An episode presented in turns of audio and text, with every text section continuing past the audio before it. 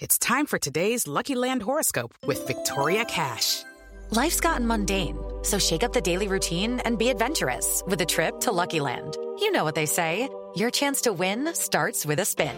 So go to Lucky Land Slots dot com to play over one hundred social casino-style games for free for your chance to redeem some serious prizes. Get lucky today at Lucky Land Slots dot com. Available to players in the U S, excluding Washington and Michigan. No purchase necessary. V G W Group. Void where prohibited by law. eighteen plus. Terms and conditions apply. It's time for today's Lucky Land horoscope with Victoria Cash. Life's gotten mundane, so shake up the daily routine and be adventurous with a trip to Lucky Land. You know what they say, your chance to win starts with a spin. So go to Lucky Land Slots dot com to play over one hundred social casino-style games for free for your chance to redeem some serious prizes. Get lucky today at Lucky Land Slots dot com. Available to players in the U S, excluding Washington and Michigan. No purchase necessary. V G W Group. Void where prohibited by law. eighteen plus. Terms and conditions apply.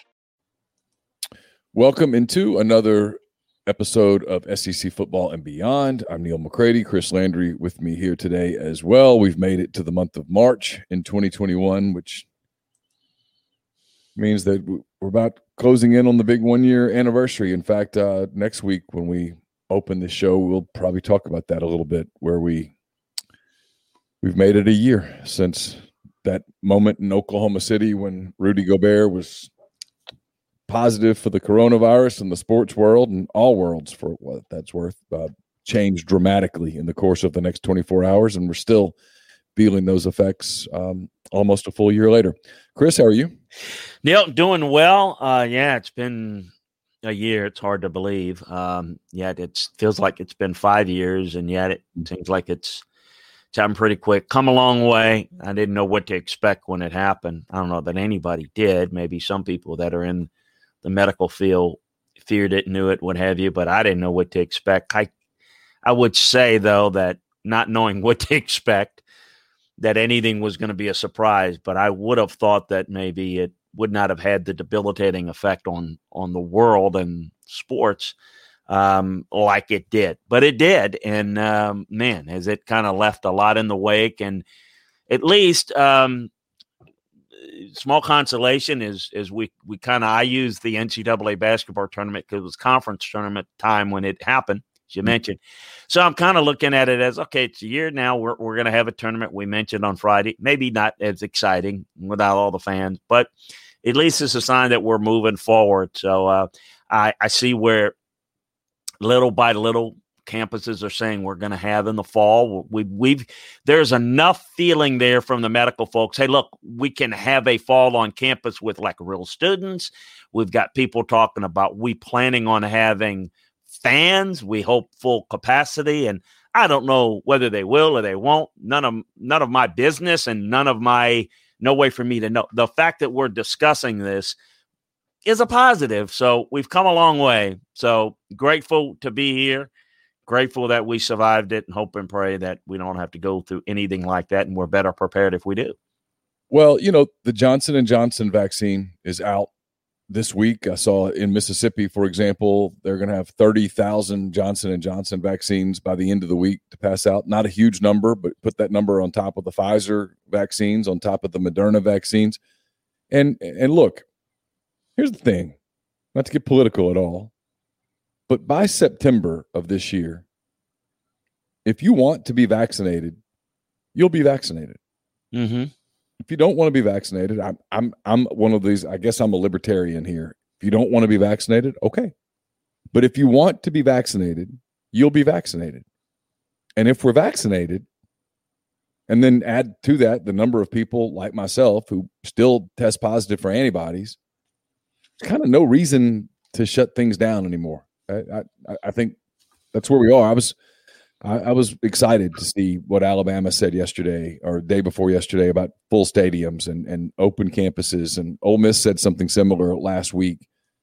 Um, I'm waiting for Ole Miss to announce that, hey, we're also going to open up the Grove. People can tailgate again. As the, people can get back to it again. There's no reason that you can't. And so I'm I'm hopeful that those kinds of announcements are coming here in the next few weeks. I, I think, you know, we're about twelve days from uh, daylight savings time, the days being longer, the sun being out longer, it's going to start to, you and I have lived in the South our most of our, our lives. And I'm going to predict here, Chris, that as March turns to April and April turns to May and May turns to June, here's my hot take for the day. It's going to get warm.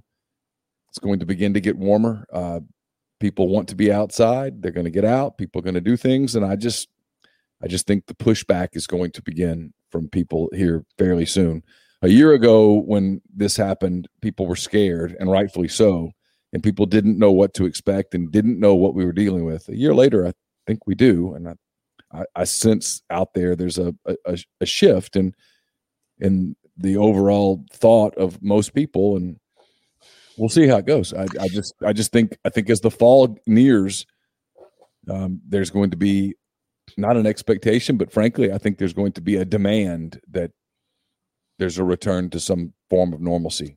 Yeah, I know I um I am guilty, and it's very, very narrow-minded of me, but I am so just with my life involving football every day, I tend to focus everything on that, and it's not the way it's supposed to be. It's just it's the way I am. So I kind of relate everything, and I know that as we're – so this past weekend was – when the combine was going to be there. And and we, we got the combine in last year. And so the, the first thing, at least from a football standpoint, from a scouting preparation standpoint, which is the majority of my focus right now, uh, free agency and the draft, uh, mostly draft now, is a lot of the free agent work is, for me anyway, is already done, is we didn't have a combine, obviously. So now we've got the um, got in the spring days, that all schools are making their spring days of when they're going to be. And, and we normally have pro days, but they're taking on a different role for people who may be interested, don't know. It's down to you can only have three team representatives to be at the at the day. Um, you don't have to go, of course, but you, if you do, you can only have three. So if you want to go and you want to look, you know, you know, study Mac Jones, you got, you know, three guys, you know, whatever. Um And so, and then obviously the medical folks, we, it's going to be done a little bit differently. We're having a problem, and I say we, and, you know, I know people only care about themselves. It's normal. I'm not, but we're having a little bit of a problem what we're going to do out west, where there is a little bit more of an issue. We still don't know if we're going to have, for example, Cal's pro day is going to combine with T C U. We're trying to work through things like that to where we get them to, to Fort Worth. You know, that's kind of the, the California and Texas railroad, so to speak, flight plan is. But it's really important for us as we try to get the work done on the intangible part of the players and the physical. Zoom meetings are one thing, but the medical stuff is the most important thing. So it is, as ironically as I tell people all the time, as we had an upheaval in football and what's the primary focus of our show here, we got the combine in last year. But we're it hadn't as we at the year anniversary, we haven't quite gotten it cleaned up to where we could have a combine this year. I don't think the combine would have been smart, all things considered, considered uh, of everything, how that combine is laid out. But that's kind of what's going on now. It's having an effect, as we mentioned. I'm a little, I know a lot of people in college. I'm sure you've talked with them. A lot of coaches and administrators are frustrated with the, the whole dead period being moved back to May thirty-first. And that is, what the hell we're going to do on June first? What's the plan on June first? So what? All right. So it's dead. You better have the plan, because June first, we got to know what the heck, because this kicking it down the road stuff is, is to the point now where it's beyond frustrating. Okay, look, we can live with it. We don't like May thirty-first. You better have your plan now, you know, of what's happening June first and beyond. I've been struck, Chris, by how many kids, and I'm not the one talking to them. Our, our recruiting guy, Zach Berry, does a really good job covering Ole Miss recruiting for rebel grove dot com. Zach does a great job. His show is on this network, and the, we appreciate him. Yep. Zach's talking to a lot of the twenty twenty-two kids, and there's a kind of a theme that's coming out in, in, in these interviews. These are guys that are finishing up their junior years. They want to go visit schools. They've, they've gotten offers now, not the official offers, but they've gotten the the offers that I used to call camp offers. Hey, we really like you. Come to camp. We want to see you. We want to get to know you, blah, blah, blah. Well, now these guys have gotten, you know, maybe – I don't know, kids got an offer from Ole Miss and Arkansas and West Virginia and T C U or whatever. I'm just making up some schools. Hell, I don't know. and he wants to go see those schools. Well, he can't right now because of the dead period. And they're all starting to say the same thing, which is, it's fine. I'm good as long as they don't extend it again. Because this summer, I'm going to go see some places and check it out and get to talk to some people and make some decisions and go to some camps and stuff like that. I'm with you. I think there has to, at some point, this is my frustration with all of it. And I'm trying not to make this a personal thing because, like, we've, I've seen this. My daughter, Caroline, is the student body president at Oxford High School. And so she gets in on some of these meetings about things. You know, it's like, okay, well, we, we're not going to do this. Okay, well, what about this? What about prom? What about graduation? That's not till May. What's the plan for graduation? And there's this, well, we'll, we'll, we'll get to that when we get to it. I'm a little concerned from a recruiting standpoint that the N C double A just isn't going to have the fortitude to say, okay, we've now had a fifteen-month dead period. We're going to open it back up. We're going to let uh, students take on-campus unofficial visits. We're going to let universities hold camps. We're uh, we're going to let the coaches get to know kids and stuff, and we're going to, effective September first, reinstate official visits. We're going to announce announce now that, hey, the dead period runs through midnight, May thirty-first. But on June first, we're opening it up. We're going to let kids go take visits. We're going to let that kid that I just made up from wherever, we're going to let him take that unofficial trip to, to Oxford and then swing up to Fayetteville and then swing over to Fort Worth to visit T C U. We're going to let that family plan that trip now to go to Morgantown to check it out. Hey, West Virginia's been Zooming us twice a week. We we really like Coach Brown and the staff there, but, you know, it's a long way from Minden, Louisiana to Morgantown, West Virginia. And if we're going to go visit it, and we kind of feel like we do want to take that visit, we need to plan it now. I'm right. ready for the N C double A to make that announcement. That announcement isn't irresponsible, but here's my, my concern, Chris. My concern is that when the N C double A makes that announcement, they're going to take this beating, and they know it. There's go- There's a Twitter beating that you get, a social media beating that you get. Oh, you're irresponsible. You don't you don't value uh, health and life, and you're killing people, and you're this and you're that. And I think that fear of that beating causes people to to pull back, and it becomes a paralysis. That's a little bit of my concern, is that there's going to be this kind of paralysis in, in getting out of the pandemic phase and back into the, okay, how do we resume normalcy phase? Yeah, you gotta, you gotta look, you gotta be strong. You gotta, you know, you're, you're the, the fear of the P R backlash. I, I think that's absolutely true. I mean, I don't, I can't remember who I, who it was. I was, I heard, I think I was getting on an interview or something, and it was a was a clip from somebody, and it was something to the effect of, um, oh, I know what it was. It was a clip from Kevin Warren, the Big Ten commissioner.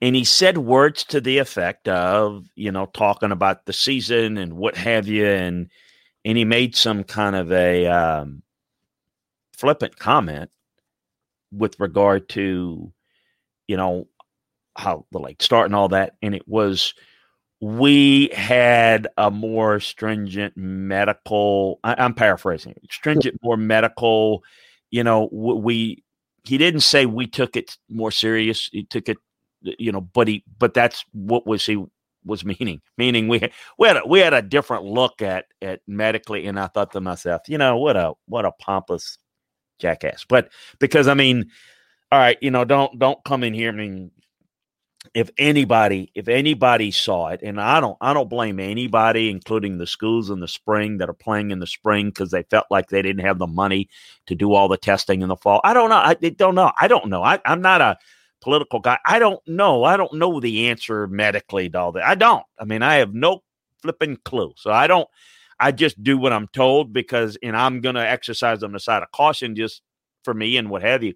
But the point is, is I think everybody has some differing ideas and minds. And I think we saw that if you handle it correctly, and certainly if you're in a place well, like the N F L that has a lot of money, major college football, you could have gone down the path. I think everybody looks at what the S E C did, for example, and saw they did a really good job. But I thought it was kind of, and it was a recent quote, by the way. So it was kind of like almost, oh, yeah, you know, we were criticized and we didn't have, you know, but we were, you know, we were, we were a little bit, I'm paraphrasing again, we, we were a little bit more concerned about medical. And I thought to myself, what a, what a pompous, you know, a-hole, because I mean, that's, you want to go ahead, made your decision. You're fine with your decision. That's fine. But I think most people, including your fan base, thought you screwed this up big time. But anyway, you know, I, I and I don't know that he did or he didn't. Maybe they were right. But the point is, is why go there? I mean, we did what we thought was best.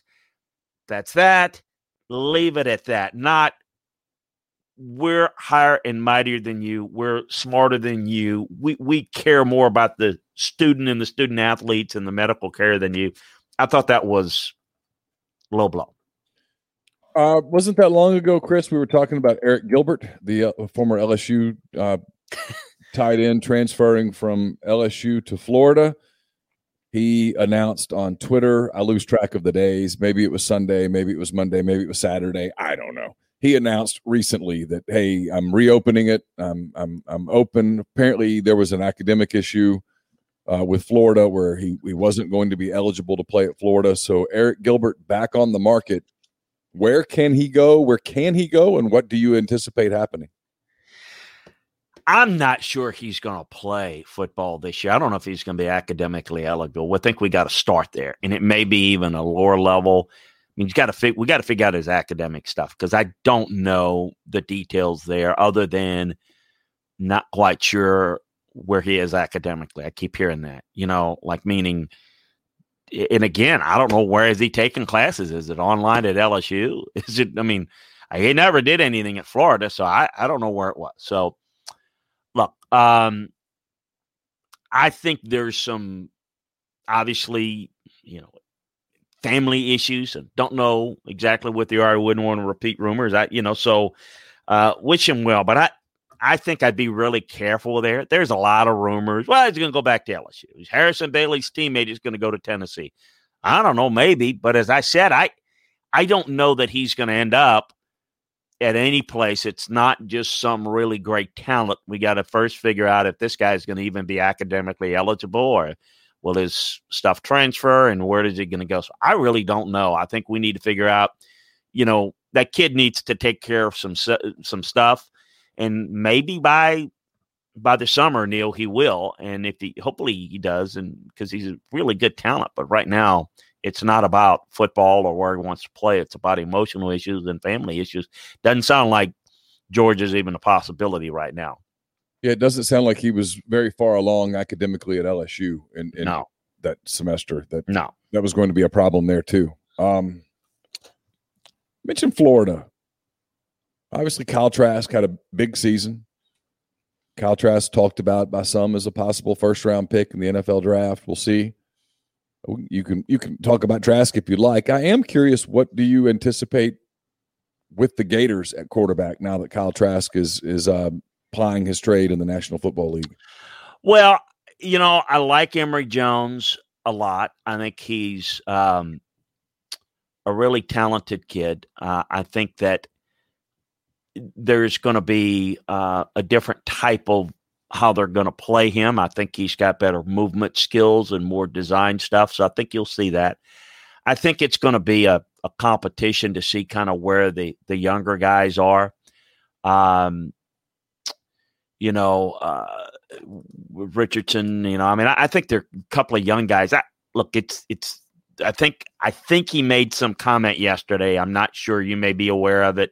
I was a little bit out of pocket yesterday, but apparently Dan made some comment about open competition in the spring and no one's ahead. That's that's typical stuff, and I I believe it. I, I still think it's Emory Jones, but I mean, we'll see. I think I think it really what really comes down with Emory is, yeah, he can he can run, but can he can he be effective enough as a passer? And I think that's the key. And if he can't, then I think it's all bets are off, and we'll see who will who can develop. I feel comfortable in saying that. I think that Dan will do the right. I mean, he he will he will develop the quarterback well and utilize the quarterback well. It's the thing he does best is that he will take what the quarterback can do, and I think he can develop the guy. And I think he can, whether it's Dak or anybody that he's had, he's got the most out of him. And I think he'll do a good job with Emory or whoever it ends up in. Um, is that the key for Florida to be able to compete with Georgia is the quarterback position? Or is I know we talked about rosters and stuff. They've the, the, there's a gap there between Georgia and Florida. It didn't matter a whole lot last year because Trask was so good in that game. How how critical? I mean, it's a dumb question, but how critical is it that Florida not have a big fall off at quarterback in terms of competing with Georgia? Oh, I think it's critical. I mean, I think look, I think they got Georgia last year. Uh, well, again, a, a lot of it depends on Georgia. Okay, I mean, I, I anticipate Georgia to be better, maybe quite a bit better on offense. Georgia, to your point, Georgia's screw up at quarterback last year killed them. It killed them against Florida. It killed them from being a national, you know, uh, player in, the, in in a sense. I mean, I think Georgia's um, better. Um, it, it I think Florida can beat them, but I think Georgia has to help a little bit. I think if Georgia plays the best in their offense with their experience with J T, and we don't know who's going to be healthy at the time, but but certainly going in, Georgia's the better looking roster, the better looking team, and I'd. I like their quarterback situation better than Florida. But by the time they play, it may not be the same. It may look different, and, and we'll revisit that. But I think it's critical. I don't think they're quite as talented overall as uh, Georgia. I think Georgia will be better defensively. But Florida does have playmakers. And if Georgia doesn't play well or perform well, or they kind of take their foot off the gas and, and they don't quite develop well enough by the time they play Florida. I mean, I think Florida is to the point now where this can be, you better play your best, Georgia, or or Florida will make you pay. But I do think it's Georgia and Florida in that order in terms of the overall roster. And as much as I like Dan, I think that the consistency of the program for what Kirby's done, and I agree, I think Dan's a little bit better with game day management and, and well, or at least with the quarterback and what have you, but I think the overall consistency of the Georgia program is is what impresses me uh, the most, in that they're always going to be there to some degree. Speaking of quarterbacks and elite programs, obviously Alabama's the, the the elite program in the country and has been for the balance of the last decade plus. Uh, Mac Jones had a great year, almost won a Heisman, lost to a teammate, probably worked his way into the first round of the draft. What's the Alabama quarterback situation look like? You know, I think it's um, – I mean, I do think it's Bryce Young. I mean, I, I – again, when you don't have a lot of reps for any of these guys, you're just looking at a lot of, okay, what did um, – what are you really looking at? You're, you're looking at ability. You're looking at you're looking at how they played out of high school. You're looking at things that you just don't have a whole, whole lot to go on. Um, you know, I just don't know that Paul Tyson is at this stage going to make a strong enough run at him. But I but I think that uh, he could. By the way, we left you. We talked yesterday about Ty Simpson. This has nothing to do with this year, but Ty Simpson, we mentioned Alabama, Clemson. He did commit to Alabama. I'm sure people know that by now, but I would say that it's Bryce Young. Um, I don't see anybody else really in the mix at this point. Um, you know, it would have to be Paul Tyson, and who's done a really nice job, different type guys.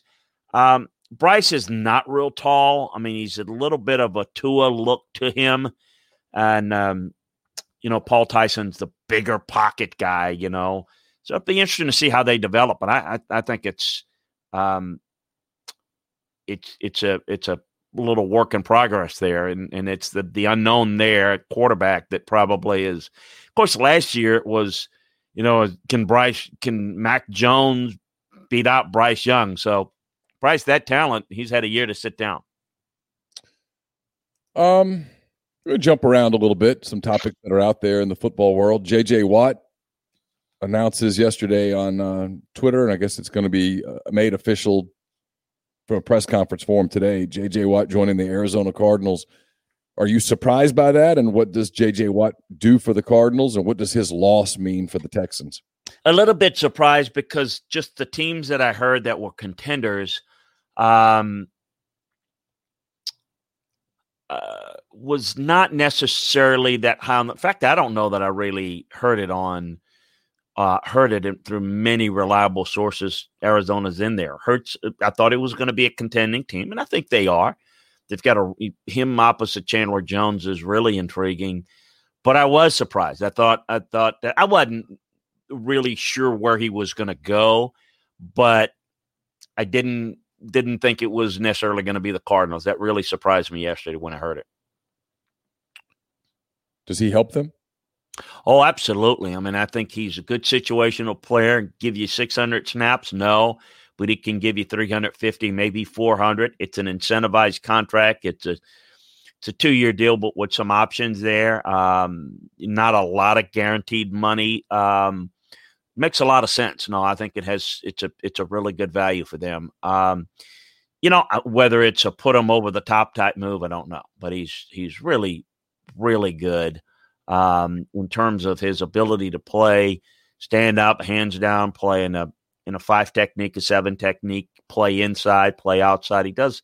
He's about as versatile as any defensive lineman we've seen in a while. There was a story, and I can't remember where Ben Lindsay, Ben Leslie, I should say, references it here on uh, on the thread. There was a story came out yesterday, quoting an anonymous former coach, certainly implied that it was a Texans coach. Uh, kind of bad talking Watt, for a lack of a better term, talked about Watt being selfish and more concerned about his statistics than anything else. I didn't find that to be the best look in the world for the Texans, and that's somewhat out of the Texans' control. It's possible it's a former coach. It's possible it's a coach that's on the staff.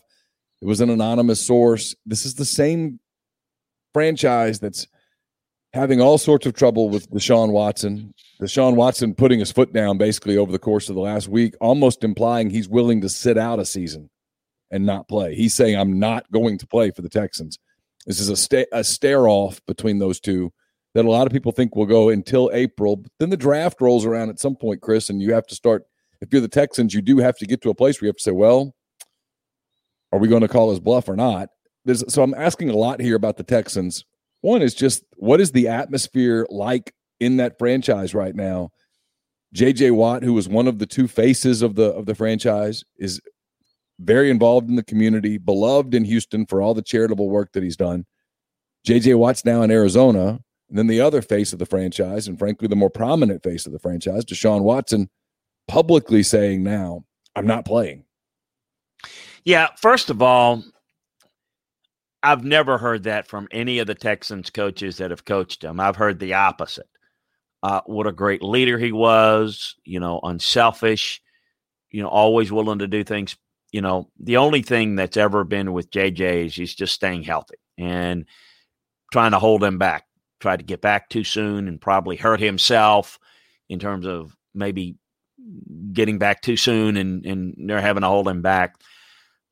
My concern with that is I don't even know if any of that's true. You, you know what I mean? Like uh, anonymous coaches, uh, all right, and I hate to say it, and and I know it's a profession that you're in. You're you're one of the, the true pros, but I, I mean, yeah, and I don't know who that would be, you know. But but a lot of stuff just gets made up, and I, I don't know. I mean, I can't I can't answer it. I, I know this that I know coaches that have coached him, and they've all said great things. Now. Is there somebody that maybe had a per- – I don't know. I mean, I just don't – I don't know that – that. Uh, and that's the unfortunate thing. Could it be right now just the people piling on uh, to the Texans because that's the only place he's coached, you know, a, a plate with coach.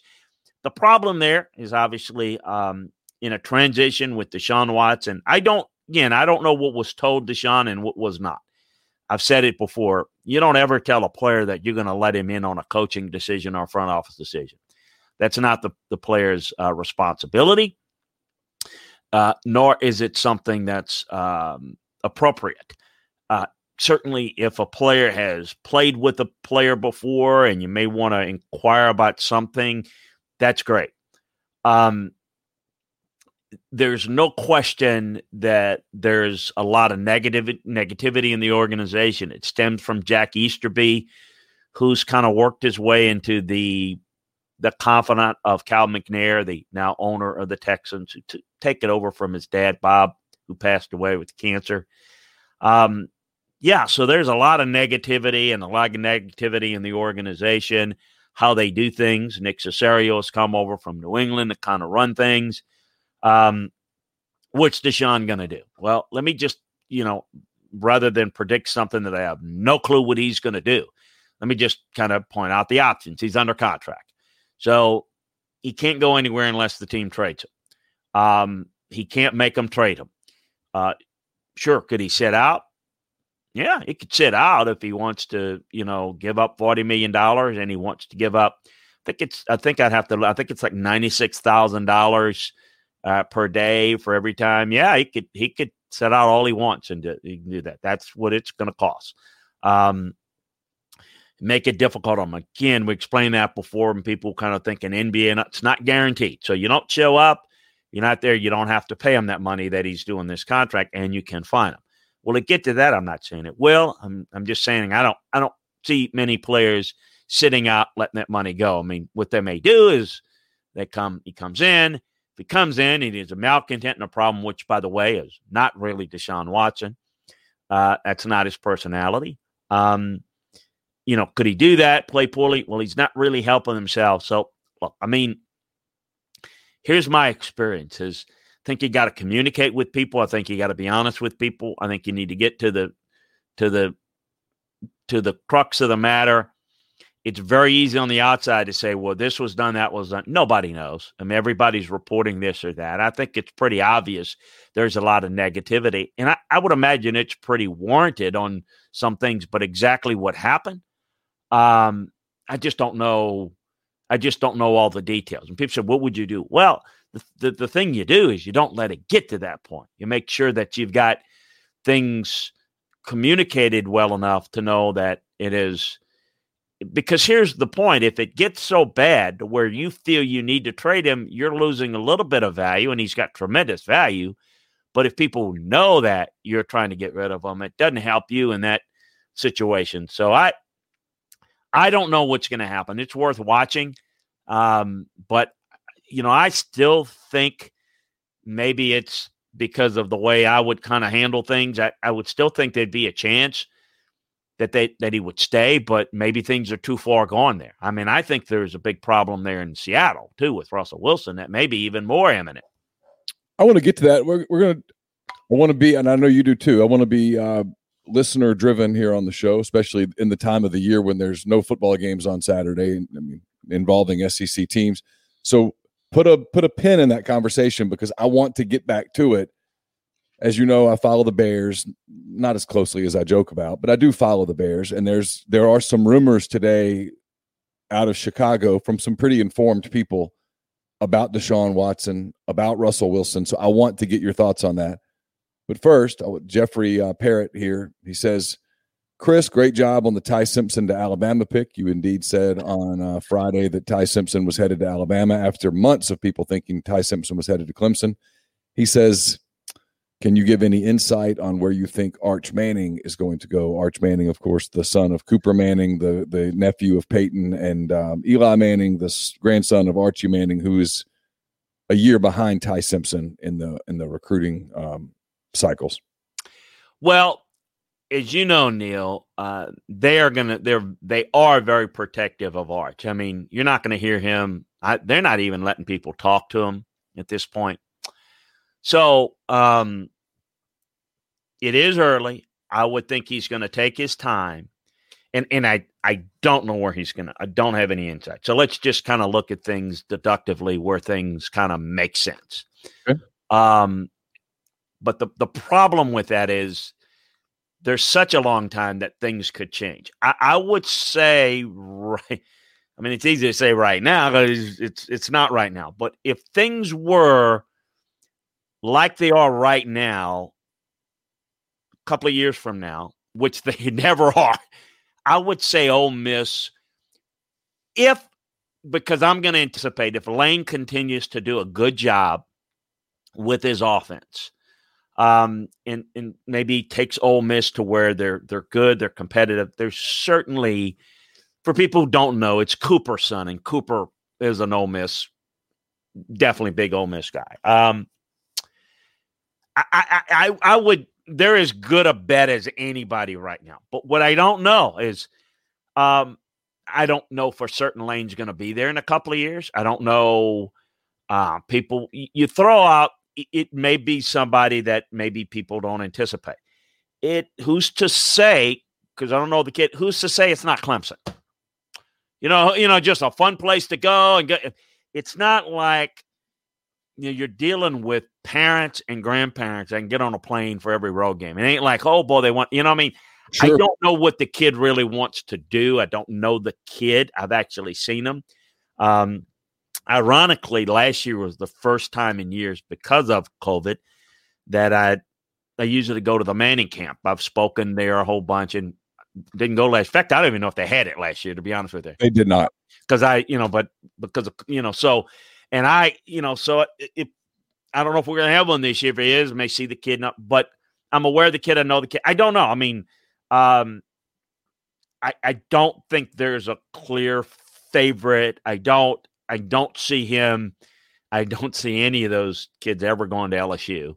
Um, uh, and I don't, I mean, I certainly would not go as long as Ed's there. I don't, I don't think, you know, unless, unless there was a dy- dynamic looking situation there. I, I don't, I don't, I don't see that. Um, I don't know that, that I would say Alabama, because I just think that's too far out with not knowing what Nick's future is. I mean, I really don't. I would say Ole Miss with Lane, if Lane is doing a good job with his ability to recruit, the fact that he's got a home field advantage at Ole Miss, and the fact that the offenses will be really good, um, that would be my best guess. And then we throw out whoever is that, and I think it would probably be a Southern – Yep. You know, I mean, I throw like a Clemson. I mean, I don't see him going to Ohio State. You know, I'll tell you the teams. I'll tell you the schools that I hear, Chris, and and I agree with you. I I do not think that as of today he's anywhere close to a decision. I don't think that as of today there's a there's a clear front runner. I think there's a group of schools that he's most interested in based on talking to people, um, and I think you just nailed a few of them. It's it's Ole Miss, it's Clemson, it's Georgia. No question, Georgia's in this. Oh, you know what? I never ever thought about Georgia. It makes sense. It makes sense. Okay. Yeah, particularly if Georgia starts to figure out their offense. It's Oklahoma. There's a oh, um, it would make some sense there if Lincoln's there, still there. There's there's certainly an interest in Oklahoma, and Oklahoma, uh, not so subtly, in the last few days has put out some social media stuff about their quarterback development at at O U. Sure. Uh, and then I think Alabama is in it. I agree with you. I think I think Alabama's more of a long shot, because of um, just the uncertainty of, you know, how much longer does Nick Saban do that? Nick Saban turns seventy, I believe, on Halloween this year. Correct. You, you, you know, you start to wonder how much – he certainly looks great, but, you know, still, does, does he coach until he's seventy-four, until he's seventy-five? What does that look like? Keep in mind that, that Arch Manning has two more seasons of high school football to play. So, you know, there there's – There's still there's still some time here. And that's the bottom line, is that there's a lot of time, and you're exactly right. It's almost impossible to say, okay, I'm putting all of my chips on school X, because who knows what the landscape's going to look like in two years? Who knows what the landscape's going to look like in one year? But I think a year from now, when we're having this conversation, it'll have a lot more um, urgency to it, because I, I I would anticipate, based on some things that I've heard, that he will make that decision before he plays his senior season, because he's w- going to be one of those guys that has recruiting coattails to a, to a certain degree, and he knows it. And so he'll, he'll utilize, you know, take advantage of that. I, I, I do think, I do think next summer, not this summer, but summer of twenty twenty-two, he's, he's making a decision publicly. Yeah, no, it makes sense. I never really, I, of course, I hadn't heard anything. Oklahoma makes sense, and I never really thought about it, but it makes a lot of sense. Lincoln's still there. It makes a lot of sense. Clemson, because Clemson's Yeah, no, it makes makes some sense. Georgia's a little bit interesting that I would think their offense would need to they need to be able to throw they need to throw the football more and more effectively for that to hold up. I would think. I, I, I can't see him being as excited if they, and I don't think they're going to be. I think I think Kirby's kind of getting it into where he needs to go, but I think that makes sense. So we try to think though, and and, I, and again, I know you're saying it's early, but my thing is. Um, knowing how prepared they are and how they, you never know how things are going to play out. But so it'd be like seventy, Nick seventy-two. So it'd be Nick would have to be like seventy-six by the time he would graduate from up for Alabama. So that's why I say that's kind of, if he, if he wants to go there because of Alabama and Nick, you know, is he going to be there by the time he finishes? Cause this might be a rare situation where this kid might want to play four years. Yeah. Maybe, maybe. Yeah, he could. You know, I think you have to, if you're um, if if you're him, you have to look at a at a scenario and say, okay, what's it going to look like for four years? Yeah, yeah. And then if you're ready to be a first round pick after your junior year, you go out. But it, it does stand to, does you know, it is worth noting that Peyton stayed at at um at Tennessee for four years. That Eli stayed at Ole Miss for five. Um, you know, there there's, yeah. there's some history there that says that they're they're going to. Yeah, well, you know, get get the insurance and they got money and it's just more development. Yeah. Oklahoma's really interesting. I'm glad you mentioned. Did not know that. Makes sense. Hadn't heard that. Makes a lot of sense. If you told me I could put my money on three schools versus the pool, based on what I've heard, I think I would put it on Clemson, Oklahoma, Ole Miss. I actually think I'd put it on Georgia, Oklahoma, Ole Miss. Okay. Those would be, if you told me I could have three versus the field, I think those are the three that I would take. Here's the other thing.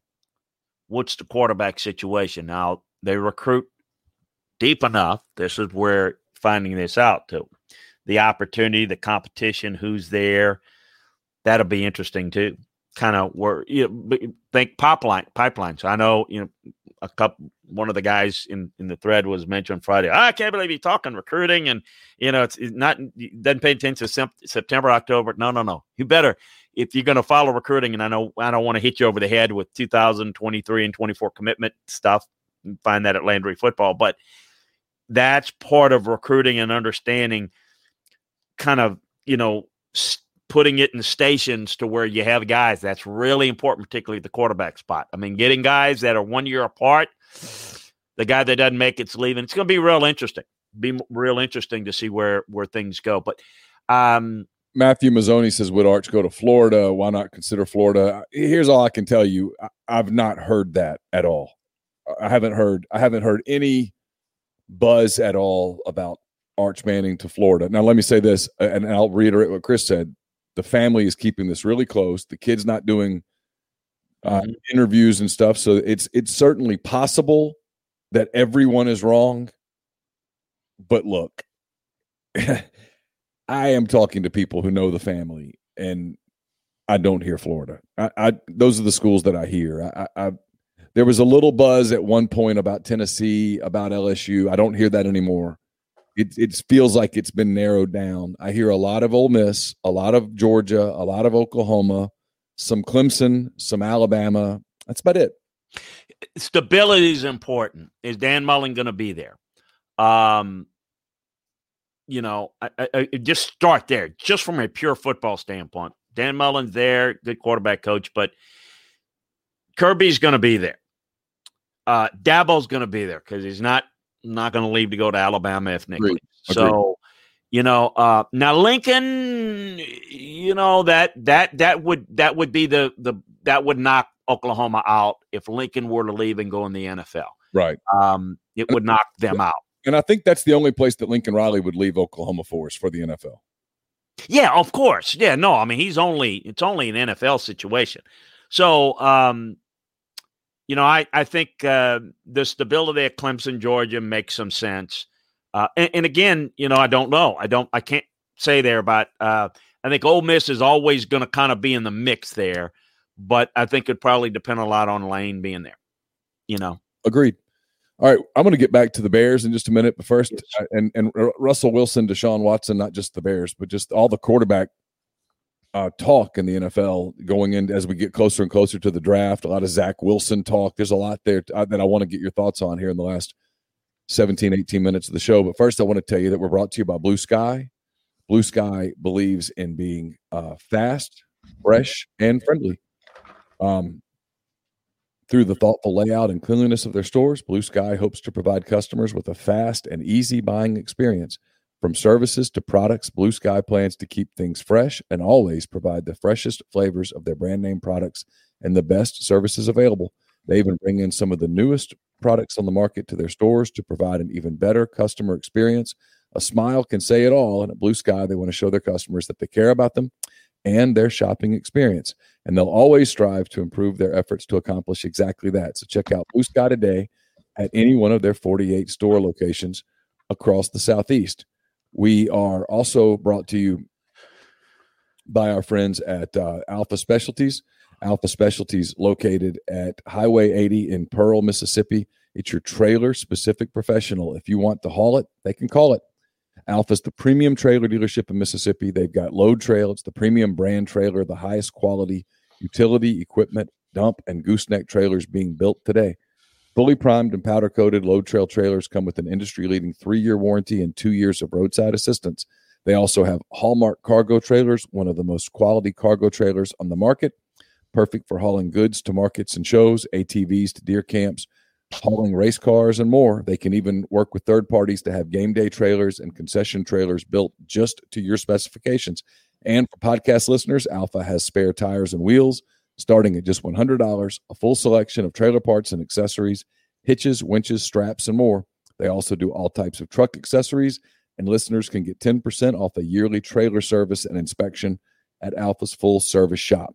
Give them a call, six oh one, nine three two, nine seven nine eight, or check them out at alpha of m s dot com. All right, Chris, uh, I wanted to get to this about the Bears. Some pretty, the people that are saying this are pretty dialed in. It's possible they're wrong. You know, it's this is the time of the year that rumors fly, and not every rumor's right, but not every rumor's wrong either.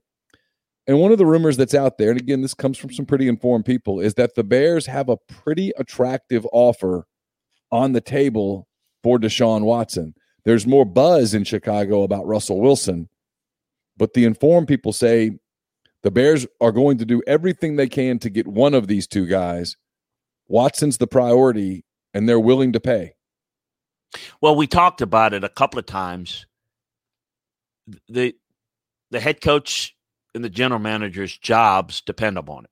They've got to fix the quarterback situation or else they're not going to win and they're not going to survive. And some are frustrated because they haven't survived the whole Mitchell Trubisky mistake. You got to fix it. How do you fix it? Um, fix, fixing it through the draft is uh, precarious for them. They like to get that, that fixed. Well, I think both make sense. I mean, listen, Deshaun Watson has is is a little better graded player, and I think is the guy that they would prefer. And I think that this is a team. The Bears are not a bear team. I I don't, I don't know that he he puts them, you know, in position to be um, in an elite level, but he he certainly makes a huge difference. Now I remind folks that, you know, he he didn't exactly carry the Texans. They they won four games last year. So, you know, it's um, but I, I think it makes sense. Now, it's going to cost – it's going to gut them. And here's the thing about making a move like this. It's going to cost you a lot of picks. That's what they're going to want. Yeah, give me a give me a rough – I know you don't know, but what's a rough price tag? If, well, I, if, if the football gods came down today and said, hey, Chris, the Bears are trading for Deshaun Watson, what would sort of be your guess as to what that trade looked like? It's going to cost them – three first-round picks. Oof. Now, here's the problem that the Bears have. If you're the Texans, first of all, we have to make an assumption that the Texans change their mind, because I can tell you, I've talked to people in the league, when they've called to at least just off the cuff, Texans are not even having discussions about so so nobody knows what it is. I'm just supposing here. But one of the things that I can tell you that I feel that the Texans are going to need they're going to be more inclined to make a trade for a team that can give them a quarterback. So if they could get, and I've always said this, I'm not saying they want to do it, the team that they'd probably be most interested in making the trade with, if they were willing to do it, would be the Dolphins, because Tua would be part of the deal. So the Texans could get a quarterback that they that Nick Cesario liked a lot coming out of Alabama. So he gets that, and and the Dolphins could leverage that with, you know, getting something and, and getting Deshaun Watson, and it would cost still cost, but that's a better situation. Even, you know, if they like the young Sam Darnold and feel they can develop him, you know, that that that that's another place they could go. The Bears can't offer that. Bears can't offer that. That you know the the, the the that's the problem that the Bears have with doing a deal and getting a deal done with the Texans. But doesn't mean it can't be done. It just means they've got to figure out their, their quarterback situation, and maybe they'll have some other plans. But it's going to cost them in the neighborhood of that, particularly that, because remember. And when I say three first-round picks, it's okay to say that because that's the Bears. I always tell people all the time when people say, what's the price for Deshaun Watson? People say, three first-round picks. No, no, no, no. Not generically. It's where is your pick? Because remember, the first pick, the tenth pick, the thirtieth pick, they're all different positions in the first round, and they're all first-round picks. So don't tell me it's worth three first-round picks. It would cost the Bears three first-round picks, or if it involves a player or two that could mitigate some of the picks. It's going to cost, but I absolutely can tell you that the Bears are turning over every rock to try to, to fix their quarterback situation with a veteran. There's no doubt. So I expect them to be in it. The other rumor that's out there involves both Watson and Wilson, and it's the Jets who have that second pick, which kind of makes more sense. You know, the Jets – Mike, like you said, you look at these young quarterbacks and you go, okay, well, Trevor Lawrence is going number one. And then after that, maybe you like maybe you like Zach Wilson. Maybe you like Justin Fields. I know people are a little scared of the guy from North Dakota because he just hasn't played much football the last twenty months or so. Not his fault, but it is what it is. Um, that pick's attractive. You could trade that pick, get one of these guys, essentially take – Deshaun Watson with the second pick in the draft, and the Texans get the second pick and more things, and the Texans can draft Zach Wilson or whoever. What's what do you anticipate the Jets doing? In other words, Chris, I'm I'm I'm, I'm yeah muttered my way through a bad question, but do you anticipate the Jets using that pick on their own, or do you think they use that pick as a commodity to step up and get one of these proven quarterbacks? Well, all right. So what is what is they going to do? Not one hundred percent certain, but I'm not not certain at all. For me, I wouldn't – I believe that, for example, at number two, um, and I, I want to take it through because it's not just what I think. I, I would stick with Sam Darnold, probably take Penei Sewell. I think Sam Darnold has got a lot of ability and potential that, you know, taking a quarterback at number two is you're taking somebody that was no better than Sam Darnold coming out of U S C. But if you can get a Deshaun Watson, and Deshaun has expressed some interest potentially in playing in New York, it's got to be New York and and not the Jets. God bless him. That, that's not a good situation. You know, I mean, you're going from a bad organization that you don't like to one that hasn't done a whole lot in a while either, but be that as it may, the issue is if you're the Jets, okay, now you got your quarterback. But you've got a team that's worse talent-wise than the Texans. And we saw what Deshaun did with only helping them the four wins. I mean, the Jets probably not going to win four games combined the next two years. And you've now are going to give up all those picks that you're going to use to build around Deshaun. So how are you going to build a team? So that becomes the issue that, yeah, Deshaun Watson, you solve your quarterback situation. Good young quarterback, under contract, lots of talent. Now you got to build around them, and you, you're going to give up a boatload of picks to do that. How do you do that? That that to me is difficult. I, to me, that's hard to work through in my mind to see how that's going to really benefit the Jets. Um, I, you know, that's how I see it. So I don't, I don't know that it makes the sense there as much as maybe some people might think. Um, I, you know, and again, I'm not saying you know the Dolphins, you know, like. like Tua, and I think they're comfortable with it. I think what you're going to see is the Jets are going to make a play because I think they want to see what that number two pick can get them. Because essentially, the, the, we can call it like we want. The Jags are not on the clock. The Jets are. Because the Jags are not trading the pick. They're taking Lawrence. So they, they want to see what they could get, and they want to kind of sell the idea, and I think you're going to hear a lot of that. Maybe it's true. Maybe it's not. Love Zach Wilson. Love Justin Fields. Love this. Quarterbacks are great. Love, you know, it's somebody that maybe wants to move up for him because I do think, well, I like Penei Sewell. I like some options. I think the Jets, if I if it were me, I'd be looking to move down a few spots, get more picks, because I feel like I've got a quarterback that I can build around, and I don't think anybody that I'm drafting in this draft, outside of Trevor Lawrence, which I'm not drafting, is any better. I think Sam's got the intangibles or what have you, but as long as they got the team that they have right now, they ain't going to win with, with anybody. I mean, the Jets won two games, you know, and they got worse talent than the Texans, and the Texans only won four, so I don't see how Deshaun Watson fixes all their issues. That's the other rumor in Chicago is that the Jets are going to go quarterback at two and they're going to move Darnold, and maybe the Bears can can get Darnold for a much cheaper price than they would pay for uh, either Wilson or um, or Deshaun Watson. I don't know. The problem with with Darnold is that it doesn't, and this sounds crazy, and I acknowledge that it's crazy, but I've also it, spent enough time in Chicago to know that media can drive things there. I don't know that Sam Darnold quiets the storm. And yeah, and, and look, our guy Tony there says the Jets can build through. You don't build through free agency, Tony. Free agency, you don't build through free agency. Okay, that's that's that's a misnomer. You you don't build. You build through the draft. Free agency is bad value. So spending money, they're a long way away. So no, the only way you do it is is is through the draft. That's the only good value you have, and you're not getting the impact players in free agency. Not enough of them anyway. So you agree with Daniel Cotto here, who says Jets should follow the Browns model, stockpile first-round picks until sixty percent of the starting lineup is first-rounders? Yeah, absolutely. Okay. Uh, and no, Tony, you're wrong. The the Texans don't have worse talent than the Jets. No, sorry. I mean, I study tape, and I, I get it. No. Thank you for listening, though.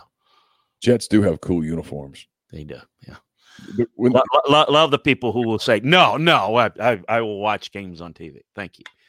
We, I'll, I'll tell you who has the better talent. Thank you. Any chance at all, Chris, and I'm just asking because I'm curious, any chance at all that uh, the Jaguars do something different than draft Trevor Lawrence, number one? I don't think so, no. Um, look, I mean, you always keep the option open of – something that is just um, an offer you can't refuse. Um, but I don't see. I, in fact, I will say this. I, I don't think Urban Meyer takes a job if they're not um, Trevor Lawrence here. I think he took the job because he can get Trevor Lawrence. That's what I think. That's kind of what I think, too. Uh, we do this every week. Basketball season, the final week of the regular season is upon us. It begins tonight. Uh, slate of four games tonight. Arkansas, nine S E C wins in a row. They go to South Carolina looking to make that ten in a row. The uh, the Hogs have pretty much wrapped up the second seed in next week's S E C tournament. Alabama is the S E C uh, regular season champ. Congratulations to Nate Oates and the Crimson Tide. They uh, host Auburn tonight at um, six Central, seven Eastern. The uh, Arkansas game, by the way, six thirty Eastern, five thirty Central. Uh, then the two late games, Vanderbilt uh, is at L S U. L S U um, kind of on the skids a little. Got to figure it out. Vanderbilt coming to town. And then uh, Kentucky is at Ole Miss, a game that um, I thought a week ago might have some meaning. It uh, it doesn't. It doesn't at all now. The um, let's see the the two games tomorrow. We've got to figure out on my screen how to get it there. Uh, the two games tomorrow are um, Missouri is at Florida. Be a big game. Two teams probably headed to the N C double A tournament, and then uh, Mississippi State is at Texas A and M. Two teams that are not headed to the S E C tournament. Heading into the final week. Standings look like Alabama fourteen and two in the league, nineteen and six overall, probably a two seed in the N C double A tournament. Arkansas nineteen and five overall, eleven and four in the league. Uh, probably a four seed in the N C double A tournament, maybe a chance to move up a little bit more than that. Uh, both of those guys, Nate Oates at Alabama and uh, Eric Musselman at Arkansas, have done terrific jobs, just terrific jobs at those two programs in their second seasons. Uh, Mike White at Florida has done a great job. They're thirteen and six overall, nine and five in the league, safely in the N C double A tournament. L S U fourteen and eight, nine and six. Um, they're in the tournament, but they they've they've underachieved, in my opinion. You almost wonder if distractions have been an issue for Will Wade and, and, and L S U. Uh, Tennessee, sixteen and seven overall, nine and seven in the league, in the tournament, but a real disappointment for the, the Vols, a team that a lot of people talked about being a Final Four team. That's not going to happen. Speaking of disappointments, Ole Miss has lost two of its last three games. They lost to Mississippi State. They lost to Vanderbilt. The Rebels have absolutely slit their own throats as it pertains to making the N C double A tournament. Ole Miss thirteen and ten overall, eight and eight in the league. Missouri fourteen and seven, seven and seven. Missouri probably on the bubble, but on the good side of the bubble. They just need to win some games. Uh, Kentucky, we talked about them last week some, eight and fourteen overall, seven and eight in the league, headed to Oxford tonight. Mississippi State, Georgia, Auburn, South Carolina, Texas A and M, and Vanderbilt rounded out. The only teams that head to Nashville next week feeling great or Alabama, Arkansas, and Florida. L S U and Tennessee feel pretty good. Missouri feels okay. And everybody else, Chris, if they want to make the N C double A tournament, they're going to have to go on a run in Nashville and win a whole bunch of games in consecutive days and get it done. Otherwise, no chance. And for a couple of those teams, Ole Miss in particular, they're going to look back on this season when it's over and they are not going to feel good about themselves. Ole Miss needs like therapy at the end of this because they they will have done they will have done the damage to themselves. Ole Miss will look back on the season and say we lost twice to Georgia, win one of those two games, lost to Vanderbilt, can't lose that game, lost at home to Mississippi State. Just change those results. Don't change anything else, and you're in the tournament because the bubble is so weak. Yeah, but, you know, I, I say this all the time. I covered Andy Kennedy, the Ole Miss coach, for, I don't know, what, nine years. And he always would say, you are what the numbers say you are. And when the numbers say you're mediocre, you're mediocre. Yeah. You are what your record says you are. An old Parcells quote that I think uh, rings true. You know, you can always what if your way into this or that, but you are what your record says you are. No doubt about it. We will be back on Friday with another edition of S E C Football and Beyond. Uh, I don't know what we'll talk about. We'll probably continue to talk about the draft. We'll talk about some pro days. We'll talk about how the uh, the, the the the scouting model is just so off this year because of the COVID regulations and stuff. And I'll be curious. One of the things I'll ask Chris about is, is that going to lead to mistakes in evaluation, or is it going to lead to teams not overthinking some things as they get close to the draft? And maybe it, it leads to a more true draft. So we'll We'll talk about those things and more on Friday. Until then, thanks to everybody in the thread for being with us, uh, Daniel and Tony and Grind and everybody who was with yeah, us. Yeah, thanks, guys. Great. Appreciate you joining us. Hope to see you on uh, Friday when we reconvene. So until then, for Chris, I'm Neil. Take care.